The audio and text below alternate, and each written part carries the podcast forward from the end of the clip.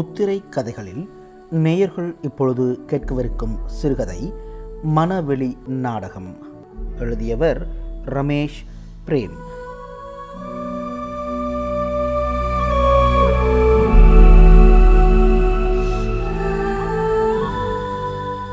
தமிழ்ச் சூழலில் இருவர் இணைந்து படைப்புலகில் செயல்படுவது ரமேஷ் பிரேம் என்னும் இருவரால் சாத்தியப்பட்டுள்ளது. படைப்பை குறிப்பிட்ட வரையறைக்குள் பதிவு செய்ய இயலா வடிவத்தில் இவர்களுடைய படைப்புகள் உருவாக்கப்படுவதை காணலாம். இருவர் சேர்ந்து ஒரே படைப்பை உருவாக்குவது என்பதன் மூலம் படைப்பாளி என்ற கருத்துருவத்தை கேள்விக்குள்ளாக்கியுள்ளனர். கவிதைகளையும் குறுநாவல்களையும் நாடகங்களையும் இவர்கள் படைத்துள்ளனர். பேச்சும் மறுபேச்சும் என்னும் கட்டுரை தொகுதி இவ்வகையில் குறிப்பிடத்தக்கது. நேயர்கள் இப்பொழுது கேட்கலாம் மனவழி நாடகம் சிறுகதை. நான் எவ்வளவோ கதறினேன். அவன் இணைப்பை துண்டித்து விட்டான். எதிர்முனையிலிருந்து வார்த்தைகளாக பெருகி என்னை நிறைத்த அவன் இக்கணம் உயிருடன் இருப்பானா? இருக்க வேண்டும் என்பது என் விருப்பம். அவனுடைய விருப்பம் என் விருப்பத்தை ஏற்குமா? ஒரு தொலைபேசி உரையாடல் ஒருவனின் கதையையும் அவனுடைய மரணத்தையும் வெற்று ஒளியாலேயே எண்ணில் புகுத்திவிட முடியுமா? எதிர்முனையை அவன் துண்டித்த மறுகணம் என் செவிப்பறையில் கார்வையுற்றதே. அது என்ன? அடுத்த கணம் நிகழ்ந்திருக்கக்கூடிய அவனுடைய மரணமா அது?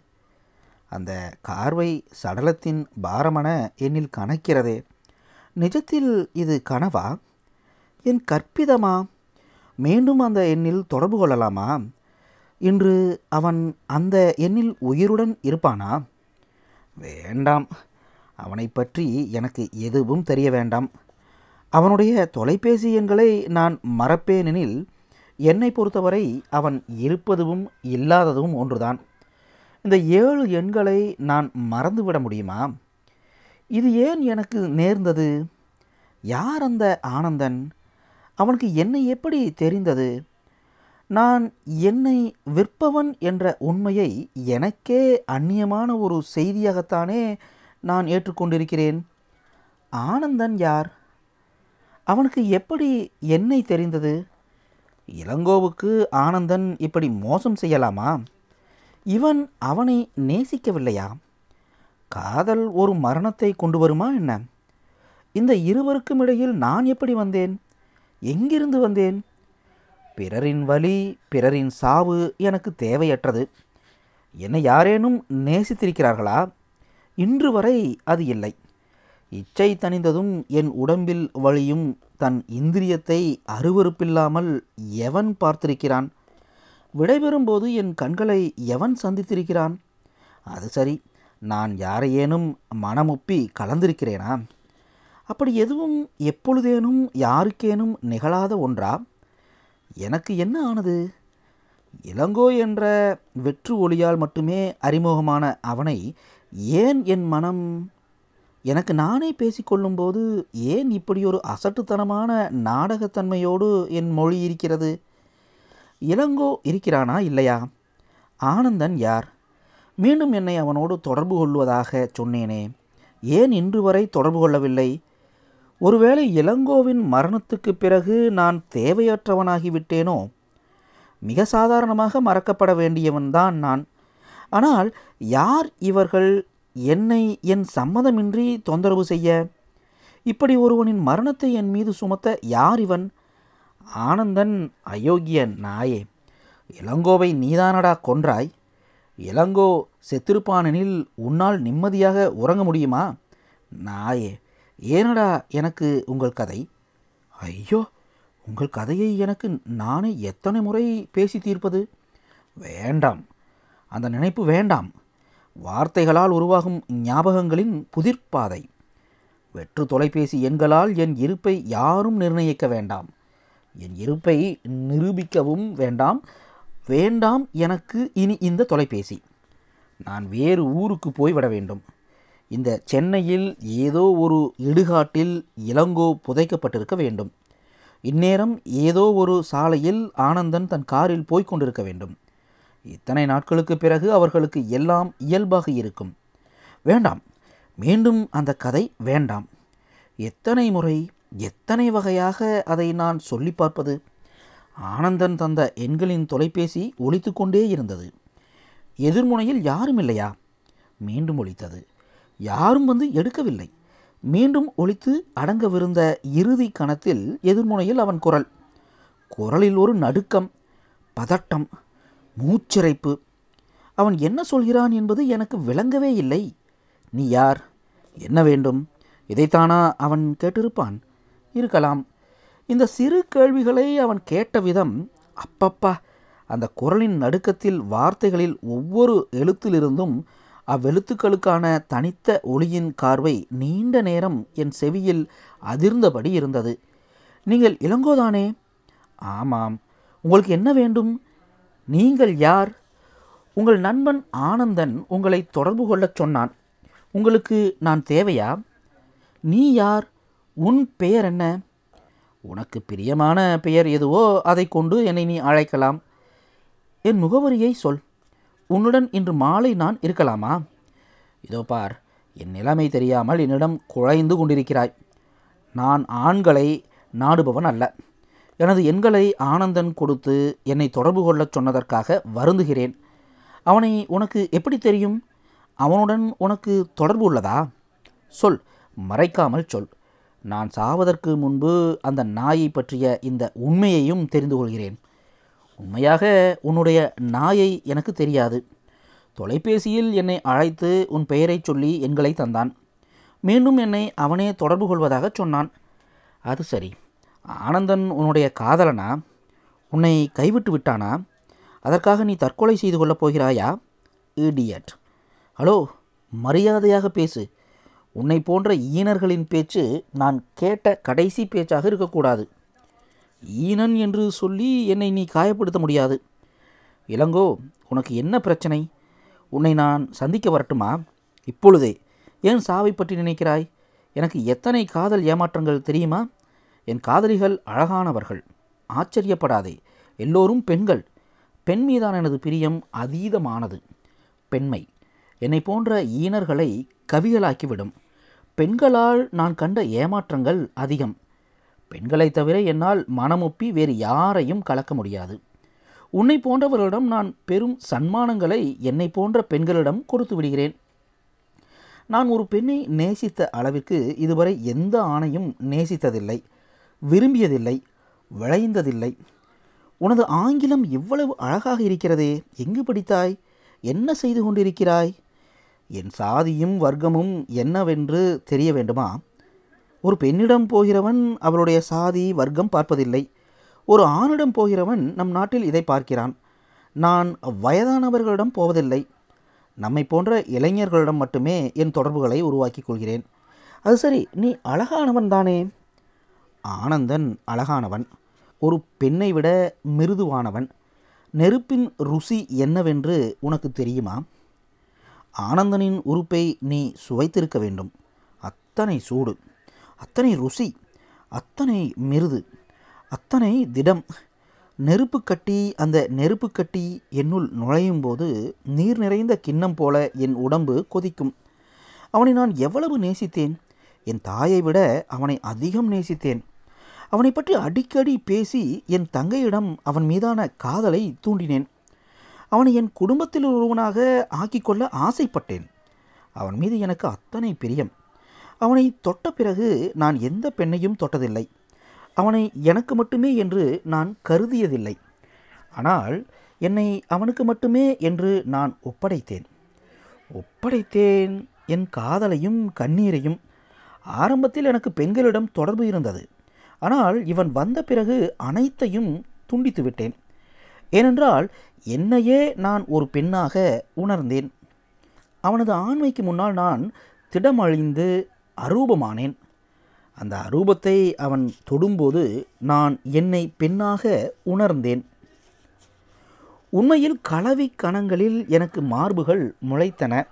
என் ஆணிவேரை அவன் விழுங்கும்போது அதிலிருந்து சல்லிவேர்கள் கிளைத்து வளர்ந்து அவனது உடம்பின் நரம்பு மண்டலமாகி விடுவதாய் உணர்ந்தேன். அவனது இரத்த ஓட்டமே நான் தான் என நினைத்திருந்தேன். இளங்கோ உனக்கும் அவனுக்கும் என்ன பிரச்சனை என்று நான் தெரிந்து கொள்ளலாமா?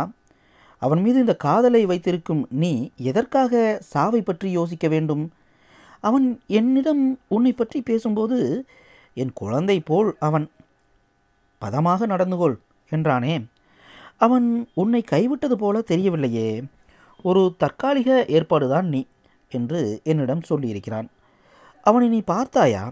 என்னை பற்றி வேறு என்ன சொன்னான்? அவனை நான் பார்த்ததில்லை. ஆனால் என்னை பற்றி தெரிந்து வைத்திருக்கிறான். உனது எண்களை கொடுத்து தொடர்பு கொள்ளச் சொன்னான். தான் வெளியூர் செல்வதாகவும் அடுத்த வாரம் மறுபடியும் தொடர்பு கொள்வதாகவும் சொன்னான்.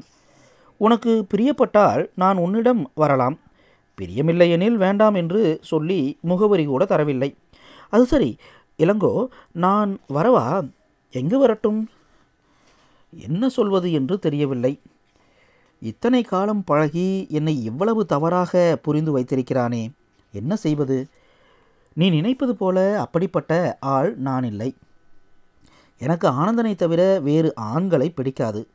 எனக்கு அவனுடன் உள்ள உறவு காதல். எனக்கும் அவனுக்கும் இடையில் உடல்கள் தடையாக இருக்கும்போது அதை மீறும் எத்தனைப்பில்தான் உடல் சார்ந்த காமம் உண்டானது. அதை எங்கள் உறவை இப்படித்தான் புரிந்து வைத்திருக்கிறேன். ஆனந்தன் எனக்கு வெறும் ஆனந்தன் தானே தவிர அவன் ஒரு ஆண் இல்லை ஒரு பெண்ணும் இல்லை. அவன் வெறும் அவன்தான். எனக்கான அவன். அவனை நான் நேசிக்கிறேன். ஒரு பூ போல பூனை போல தீ போல நீர் போல மண் போல. அந்த வான் போல என்னில் நீந்தும் ஒரு மீன் போல அவனை நான் நேசிக்கிறேன். இது தவிர எனக்கு வேறு எதுவும் தெரியாது. என்னை பற்றிய எல்லா பொறுப்புகளையும் நான் அவனிடமே ஒப்படைத்து விட்டேன். முழு சரணாகதி ஏன் இப்படி? தெரியவில்லை. அவன் என்னை ஏமாற்றி விட்டதாக நான் நினைக்கவில்லை. என் சரணாகதியை தாங்கும் சக்தி அவனுக்கு இல்லையோ எனப்படுகிறது. ஆனால் அவனை எனக்கானவன் மட்டும்தான் என்று ஒருபோதும் நினைத்ததில்லை. உண்மையில் என்னை பிரிந்ததில் அவன் மீது எனக்கு துளி கோபமும் இல்லை. யாதொரு மனசஞ்சலமும் இல்லை. ஆனால் ஒரு வெறுமையை உணர்கிறேன். அவனற்ற வெறுமை அல்ல அது. நான் இருப்பதாலேயே வெறுமை என்று ஒன்றிருப்பதை உணர்கிறேன். நான் இல்லை என்றால் வெறுமை இல்லை. நான் வேறு வெறுமை வேறு இல்லை. எல்லாம் வெறுமை. முழு சரணாகதி இதில்தான் இருக்கிறது. அதனால்தான் நான் சாவத் துணிந்தேன். ஆனால் இப்பொழுது ஒரே ஒரு குறைதான் என்னை குடைய ஆரம்பித்திருக்கிறது. ஆனந்தன் உன்னை வைத்து என்னை இப்படி புண்படுத்தி விட்டானே. உன்னிடம் அவனை நாயே என்று திட்டும்படி செய்து விட்டானே. சரி இணைப்பை துண்டித்து விடுகிறேன். உனக்கு என் நன்றி. இளங்கோ வேண்டாம் துண்டிக்காதே. இன்னும் கொஞ்ச நேரம் என்னுடன் பேசு. உன் பேச்சு எனக்கு காய்ச்சலை உண்டு பண்ணுகிறது. என் உடம்பு லேசாக கொதிக்க ஆரம்பித்திருக்கிறது. என் காதலியை நான் எனது பதின் பருவத்தில் முதன் முதலாக தொடும்போது இருந்ததே அதே ஜுர உணர்வு. இளங்கோ நீ எவ்வளவு அற்புதமான மனிதன். உன்னை நான் சந்திக்க வேண்டும். தயவுசெய்து உன்னை சந்திக்க அனுமதி. நமக்கிடையில் வேறு எதுவும் நிகழாது. தூரத்திலிருந்தே உன்னுடைய காதலை எனக்கு கொஞ்சமாக தந்தால் போதும். மற்றதெல்லாம் பிறகு இருக்கட்டும். முதலில் நான் வருகிறேன் அல்லது எனது இடத்திற்கு நீ வருகிறாயா? எனது கார் இரண்டு நாளாய் பணிமனையில் இருக்கிறது. என்னிடத்திற்கு நீயே வாயேன் ப்ளீஸ் கொஞ்சம் பேசிக்கொண்டிருப்போம். உன்னைப் போல ஒருவனை சந்திக்கத்தான் இவ்வளவு காலம் எதையதையோ தேடியபடி இருந்தேனோ? இளங்கோ என் கண்களில் நீர் வழிவதை உன்னால் பார்க்க முடியாது. ஆனால் என் நா தழுதழுப்பதை உன்னால் உணர முடிகிறதா? இளங்கோ என் அன்பே வேண்டாம் இணைப்பை துண்டித்து விடாதே. சாக வேண்டாம் உன்னுடன் நான் இருக்கிறேன். சத்தியமாக சொல்கிறேன் உன் விருப்பம் இல்லாமல் உன்னை நான் தொடக்கூட மாட்டேன் இளங்கோ. இதோ பார் ஜீவா. என்ன? ஜீவாவா? என் பெயர் உனக்கு எப்படி தெரியும்? அது உன் பெயரா? எனக்கு தெரியாதே. என் பெயரை நான் உனக்கு சொல்லவே இல்லையே.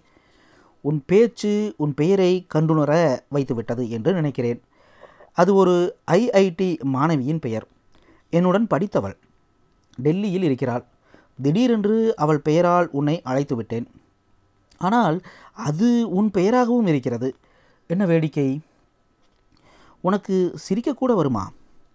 ஜீவா சிரித்து ஆறு மாதம் ஆகிறது. என் படுக்கையில் ஆனந்தனுடன் கலந்திருந்த போது சிரித்து மகிழ்ந்தது. அந்த சிரிப்போடு எல்லாம் போய்விட்டது. திடீரென்று எனது அறையை திறந்து அம்மா நுழைந்து விட்டால் அவள் கண்களை பொத்தி கொண்டு விருட்டென வெளியேறிய பிறகுதான் நாங்கள் நிர்வாணமாக இருப்பதை உணர்ந்தோம். என் தாயை எதிர்கொண்ட அந்த கணம் கொடுமையானது. நான் என் நிலையுணர்ந்து ஆனந்தனை பார்த்தபோது அவனது விரைத்த உறுப்பிலிருந்து விந்து வெளிப்பட்டு மூடிய கதவை சுட்டி துடித்தபடி இருந்தது. அவன் கண்களில் நான் இதுவரை காணாத சூன்யம் உறைந்திருந்தது. பொழுது சாயும் வரை அறைக்குள்ளேயே அடைந்து கிடந்தோம். உள்பக்கம் தாளிடாத கதவு எங்களை எங்களுக்கு உணர்த்தி காட்டியது. நாங்கள் ஒருவருக்கொருவர் இல்லை என நினைத்திருந்த ஆண்குறி என்ற ஒன்று இருப்பதை அப்பொழுதுதான் திடமாக உணர்ந்தோம். இயல்பு முரணியது. அன்று கதவை திறந்து சென்றவன் திரும்பி வரவே இல்லை. எங்குமே என் கண்ணில் படவே இல்லை. பிறகு அம்மா என்ன செய்தார்கள்? இரண்டு மூன்று நாட்களுக்கு பிறகு தயங்கி தயங்கி அடுப்படி சென்று சமையலில் இருந்த அம்மாவின் தோள்களை தொட்டேன். வெறுண்டு விலகியவள் கோபத்தோடு என் முகத்தில் காரி உமிழ்ந்தாள். திடுக்கிட்ட வேலைக்கார பெண் தலை குனிந்தபடியே சமையலறையை விட்டு வெளியேறினாள். நான் அவமானத்தில் குன்றிப்போனேன் கைக்குட்டையால் எச்சிலை துடைத்துவிட்டு மூளையில் தலை குனிந்தபடி நின்றிருந்தேன்.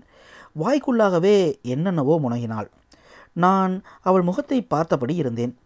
அவளோ என் முகத்தை காண கூசினாள். ஆனந்தனை திருட்டினாள். அவனை பொட்டை பயலென கருதினாள். அப்பாவிடம் சொல்லாதே என்றேன். அப்பாவின் பேரெடுத்தாலே கோபப்படும் அம்மா அவன் பொம்பளை பொறுக்கி நீ ஆம்பளை பொறுக்கி என்றபடி வெளியேறினாள். அப்பாவை கோபப்படும் அம்மா நிஜத்தில் அவரை எவ்வளவு நேசிக்கிறாள் தெரியுமா? இன்றைக்கும் அவர்களின் காதலுக்கு குறைவில்லை. என் அம்மாவும் நானும் வெளியே சென்றால் அவளை என்னுடைய அக்காள் என்பார்கள். என்னை அவள் எப்படி நேசித்தாள் தெரியுமா? நேற்று வரைக்கும் அவளுக்கு நான் குழந்தையாகத்தான் இருந்தேன். நான் என் அம்மா செல்லம். என் தங்கைக்கோ அப்பாதான் உயிர். பெங்களூரில் பொறியியல் படிக்கும் அவளை மூன்று மாதங்களுக்கு முன்பு தொலைபேசியில் தொடர்பு கொண்டபோது என்னை எப்படி கேவலமாக திட்டினாள் தெரியுமா? ஆனந்தனை தனக்கு கூட்டி கொடுக்க இருந்தேன் என்றல்லவா திட்டினாள்?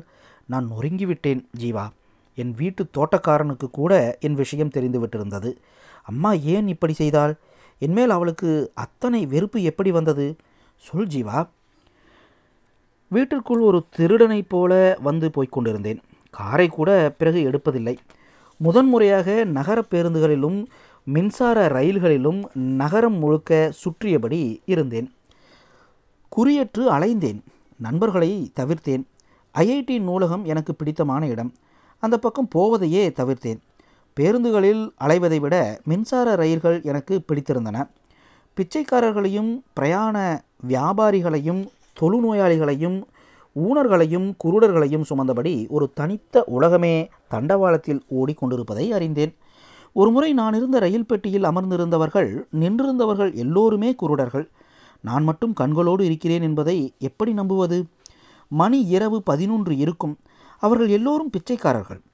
ஜீவா ரயிலிலேயே பிச்சை எடுத்து ரயிலிலேயே சாப்பிட்டு ரயிலிலேயே உறவு கொண்டு இனப்பெருக்கம் செய்து தரையில் கால்படாமல் உயிர் வாழ்ந்து கொண்டிருக்கும் நிறைய பேரை தெரிந்து கொண்டேன். இந்த சமூக குரூரத்தை கண்கொண்டு பார்த்து அதனோடே உழலும் அனுபவம் எனக்கு பிடித்திருந்தது. சிதைவுபட்ட உடல்கள் பிச்சை கேட்கும் குரல்கள் பசித்த குழந்தைகளின் கண்கள் அழுகைகள் நிரந்தர வழிகள் நிறைமாத கர்ப்பிணி பிச்சைக்காரிகள் லாட்ரி சீட்டு விற்கும் தள்ளாத கிழவர்கள் நோய்மையும் வயோதிகமும் வறுமையும் இந்த குரூரம் எனக்கு இதமான ஒன்றாக இருந்தது. மனதில் வெறுமை சூழ சூழ இறுதியில் மனமற்ற வெறுமையை அடைய விதவிதமான உணர்களை நான் தரிசிக்க வேண்டிய தேவையிருந்தது என் கனவுகளில் மின்சார ரயில்கள் குறுக்கும் நெடுக்குமாக ஓடின.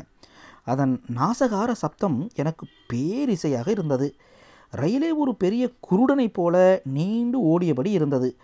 பயணிப்பவர்கள் பிடித்து கொண்டு நிற்க நீள் வளையங்கள் தொங்கியபடி இருப்பதை என் கனவுகளில் அடிக்கடி எதிர்கொண்டேன். மின் விளக்கிட்டு ஓடும் ரயிலில் கழுத்தில் சுருக்கிடப்பட்ட பயணிகள் தொங்கியபடி செல்வது எனது உறக்கத்தை கலைக்கும் நிகழ்வுகளாக இருக்கின்றன. சுருக்கிடப்பட்ட நீள் வளையங்கள் அந்தரத்தில் மிதந்தபடி என் இரவுகளை அசைக்கின்றன. என் மரணத்திற்கான வழியாக தூக்கில் தொங்குவதை தேர்ந்தெடுத்ததற்கு இதுதான் காரணமாக இருக்கும் என நினைக்கிறேன். நீ என்ன நினைக்கிறாய்? சொல் ஜீவா. ம். அசட்டுத்தனமாக பேசுவதாக நினைக்கலாம். என்னை ஒரு நடுத்தர வர்க்கத்து முட்டாள் பெண் என்று நீ நினைக்கலாம். என்னை நீ எப்படி வேண்டுமானாலும் உன் கற்பனைக்கேற்றவாறு மனோநிலைக்கு ஏற்றவாறு உருவப்படுத்தி கொள்ளலாம். நான் இனி இல்லாத நாளைகளை பற்றிய கவலை உனக்கு உண்டாகலாம். இந்த உரையாடலை மேலும் மேலும் நீ தொடர விரும்பலாம். நான் இல்லாத அந்த உரையாடலில் உன்னை நானாக நீ போலி செய்யலாம். என் பேச்சிலேயே என் மீது காதலாகி விட்டவன அல்லவா நீ? ஜீவா உன் பெயர் எனக்கு பிடித்திருக்கிறது. உண்மையில் என்னிடம் பேசிக்கொண்டிருக்கும் நீ ஆனந்தனாக இருந்திருந்தால் எனக்கு இப்பொழுது மரணம் ஏது? இன்று நல்ல நாள். புத்த பூர்ணிமா. என் வீட்டில் சில தினங்களுக்கு யாரும் இருக்கப் போவதில்லை. நாய் கூட இல்லை. சில நாட்களுக்கு என் உடல் மின்விசிறியிலிருந்து தொங்கிக் கொண்டிருக்கப் போவதை நினைக்கும்போது ஒரு விட்டேத்தியான மனோநிலை ஏற்படுகிறது. இந்த மனநுலை களையக்கூடாது. திடப்பட வேண்டும். எனது உடம்பின் ஊசல் அம்மாவின் புடவை என் அம்மா அவள் முகத்தை ஒற்றி எடுத்தது போன்ற என் முகம். என் முகத்தின் மூல முகம் எனது சாயலில் இன்னும் அதீத பெண்மையோடு அந்த முகம். அந்த நட்சத்திர ஓட்டலின் மதுவரையின் மங்கிய ஒளிக்குளிரில் ஆனந்தனோடு ஆம் அது நிச்சயமாக ஆனந்தன்தான் ஆனந்தன் புதிதாக அவன் முகத்தில் தாடி அதில் எத்தனை கம்பீரம்? எனக்கு பழக்கமில்லாத புதிய தாடிமுகம். நீண்ட நாட்களுக்கு பிறகு மதுவருந்த வேண்டும் என்று நுழைந்த அதே கணம் வெளியே வந்தான். என்றுமில்லாத ஒரு ஆசுவாசம். அரூபகரங்களால் என்னை தழுவியது. அம்மாவின் வாசனை குப்பென்று காற்றில் கமழ்ந்தது. திடீரென்று ஏற்பட்ட காற்றின் ஈரப்பதத்தில் அம்மாவின் குளிர்ச்சி. மெல்ல நடந்தேன். ஈரவாசனை கொஞ்சம் கொஞ்சமாக கரைந்து சுரங்க நடைபாதையின் சிறுநீர் நெடி வீரியமாக வீசியது. சுரங்கப்பாதையில் வட்டமாக சிறு கூட்டம் நடுவில் தரையில் பெரியதொரு வண்ணச்சித்திரம். இரண்டு கால்களும் சூம்பி கயிற்று துண்டுகள் போல தொங்கும் ஒரு ஆள் சக்கர பலகையில் அமர்ந்தபடி இயேசு கிறிஸ்துவின் விழாவை கிழித்து ஒரு காயத்தை தீட்டிக் கொண்டிருந்தான். அன்னையின் மடியில் துவண்டு கிடக்கும் இயேசுவின் பிணம். அங்கங்களில் சிலுவையிலிருந்து பெயர் தடுக்கப்பட்ட இரத்தம் இன்னும் உறையவில்லை. பிணத்திற்கான விரைப்பு உடலில் இல்லை. அன்னையின் மடியில் தளர்ந்த உடலோடு துயிலும் குழந்தை என கர்தரின் தோற்றம். அவன் உடலை மடியில் அள்ளி இருத்திய அன்னையின் வழிகளில் துயரம் அவனைச் சுற்றி இரண்டு முக்காடு உருவங்கள். எல்லா அன்னையருக்குமான ஒரே துயரம். மகளின் இறந்த முகத்தில் மட்டும் பிரகாசம். என்றுமில்லாத ஒருவித ஆசுவாசம். தாயின் மடியில் எல்லாவற்றையும் கடந்த ஓர் எல்லையற்ற ஆசுவாசம். ஓவியத்தின் மீது சிந்தி கிடக்கின்றன சில்லறைகள். ஊனன் ஓரமாக தன் சக்கரப்பலகையில் கண் மூடியபடி மூடிய இமைகளில் கசிந்தபடி கண்ணீர் நாசியை வருட சுரங்கப்பாதையிலிருந்து வெளியேறி ரயில் நிலையத்திற்குள் நுழைந்தேன். சிறு தூரல் விழ ஆரம்பித்தது. எங்கெங்கோ சுற்றிவிட்டு அடித்துவிட்ட மழைக்கு பிறகு இரவின் உச்சியில் மீண்டும் அதே சுரங்க நடைபாதைக்குள் நுழைய படியிறங்குகிறேன். உள்ளே இருந்து மெல்லிய ஓசையில் பிரார்த்தனை குரல்கள். கப்பியாலான சுருள் கதவு பாதியளவு கீழிறக்கப்பட்டு அடைக்கப்பட்ட நுழைவாயிலில் திகைத்து நின்றேன். சுரங்கப்பாதைக்குள் சுற்றிலும் மெழுகுவர்த்திகள் ஏற்றப்பட்டு ஒரு நீள் பலகையில் துவண்டு போன ஒரு பிணம். சுற்றிலும் முழந்தாளிட்ட முக்காடு உருவங்கள். உதடுகளிலிருந்து ஒரே சீரான முணுமுணுப்பு. கண்களை மூடிக்கொண்டேன். இளங்கோ இதோ பார் சிறுபிள்ளைத்தனமாக நடந்து கொள்ளாதே. நான் உன்னுடன் பேசிக்கொண்டிருக்கிறேன் இந்த பேச்சு என்றைக்கும் உன்னுடன் தொடர வேண்டும். தொலைபேசியே போதும். உன் தோற்றம் எனக்கு தேவையில்லை. வெற்றுக்குரலே போதும். உன் குரலை கொண்டும் குரல் வழி கதையை கொண்டும் உனக்கு ஒரு முகத்தை நான் உருவாக்கி கொண்டிருக்கிறேன். எனக்கு பிரியமான ஒரு முகத்தின் ஜாடையில். இளங்கோ தினம் தினம் நான் பேசலாம். நீ எப்பொழுது என்னை பார்க்க விரும்புகிறாயோ அப்பொழுது சந்திக்கலாம். தயவுசெய்து தற்கொலையை பற்றி சிந்திக்காதே. நீ செத்தால் என் கதி என்னவாகும் என்பதை நினைத்துப்பார் உன் நினைவுகளை நாற்பது நிமிடங்களுக்குள் என் மீது இறக்கி வைத்துவிட்டு எந்த ஒரு குற்ற உணர்ச்சியும் இல்லாமல் நழுவி விடாதே ஜீவா உன் அன்புக்கு என் நன்றி. உன் அழைப்பிற்கான ஒளிவாங்கியை நான் எடுத்தபோது இருந்த படபடப்பு இப்பொழுது என்னிடம் இல்லை. உன் பேச்சு எனது பதட்டத்தை போக்கிவிட்டது. அதற்கும் நன்றி. உன் அழைப்பு மணியை எதிர்கொள்ள இரண்டு முறை மறுத்தேன்.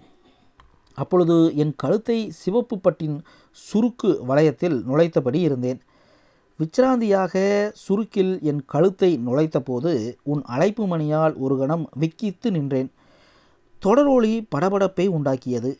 பயமும் என்னை கவ்விக்கொள்ள ஓடி படியிறங்கி எடுத்தால் எதிர்முனையில் நீ. என் மரணத்தை ஒத்தி போட்டு கொண்டிருக்கும் உன் குரல் ஜீவா உனக்கு என் அன்பு. ஆனந்தா என் கண்ணே ஆனந்தா. ஆனந்தா டே நாயே நான் எவ்வளவோ கதறினேன். நீ இணைப்பை துண்டித்து விட்டாய். எதிர்முனையிலிருந்து வார்த்தைகளாக பெருகி என்னை நிறைத்த நீ இக்கணம் உயிருடன் இருக்கிறாயா? இருக்க வேண்டும் என்பது என் விருப்பம். உன்னுடைய விருப்பம் என் விருப்பத்தை ஏற்குமா? ஒரு தொலைபேசி உரையாடல் உனது கதையையும் உனது மரணத்தை வெற்று ஒளியாலேயே என்னில் புகுத்திவிட முடியுமா? எதிர்முனையை நீ துண்டித்த மறுகணம் என் செவிப்பறையில் கார்வையுற்றதே அது என்ன? அடுத்த கணம் நிகழ்ந்திருக்கக்கூடிய உன்னுடைய மரணமா அது? அந்த கார்வை சடலத்தின் பாரமென என்னில் கணக்கிறதே நிஜத்தில் இது கனவா? இல்லை என் கற்பிதமா? மீண்டும் அதே எண்ணில் தொடர்பு கொள்ளலாமா? இன்று நீ அந்த எண்ணில் உயிருடன் இருப்பாயா? வேண்டாம். உன்னை பற்றி எனக்கு எதுவும் தெரிய வேண்டாம். இதோ கயிற்றிலிருந்து இறக்கப்பட்ட உனது உடல் என் மடியில் துவண்டு கிடைக்கிறது.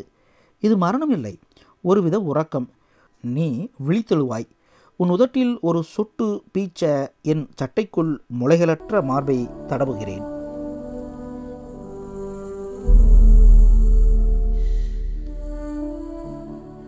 நேயர்கள் இதுவரை கேட்டது மனவெளி நாடகம் சிறுகதை. எழுதியவர் ரமேஷ் பிரேம்.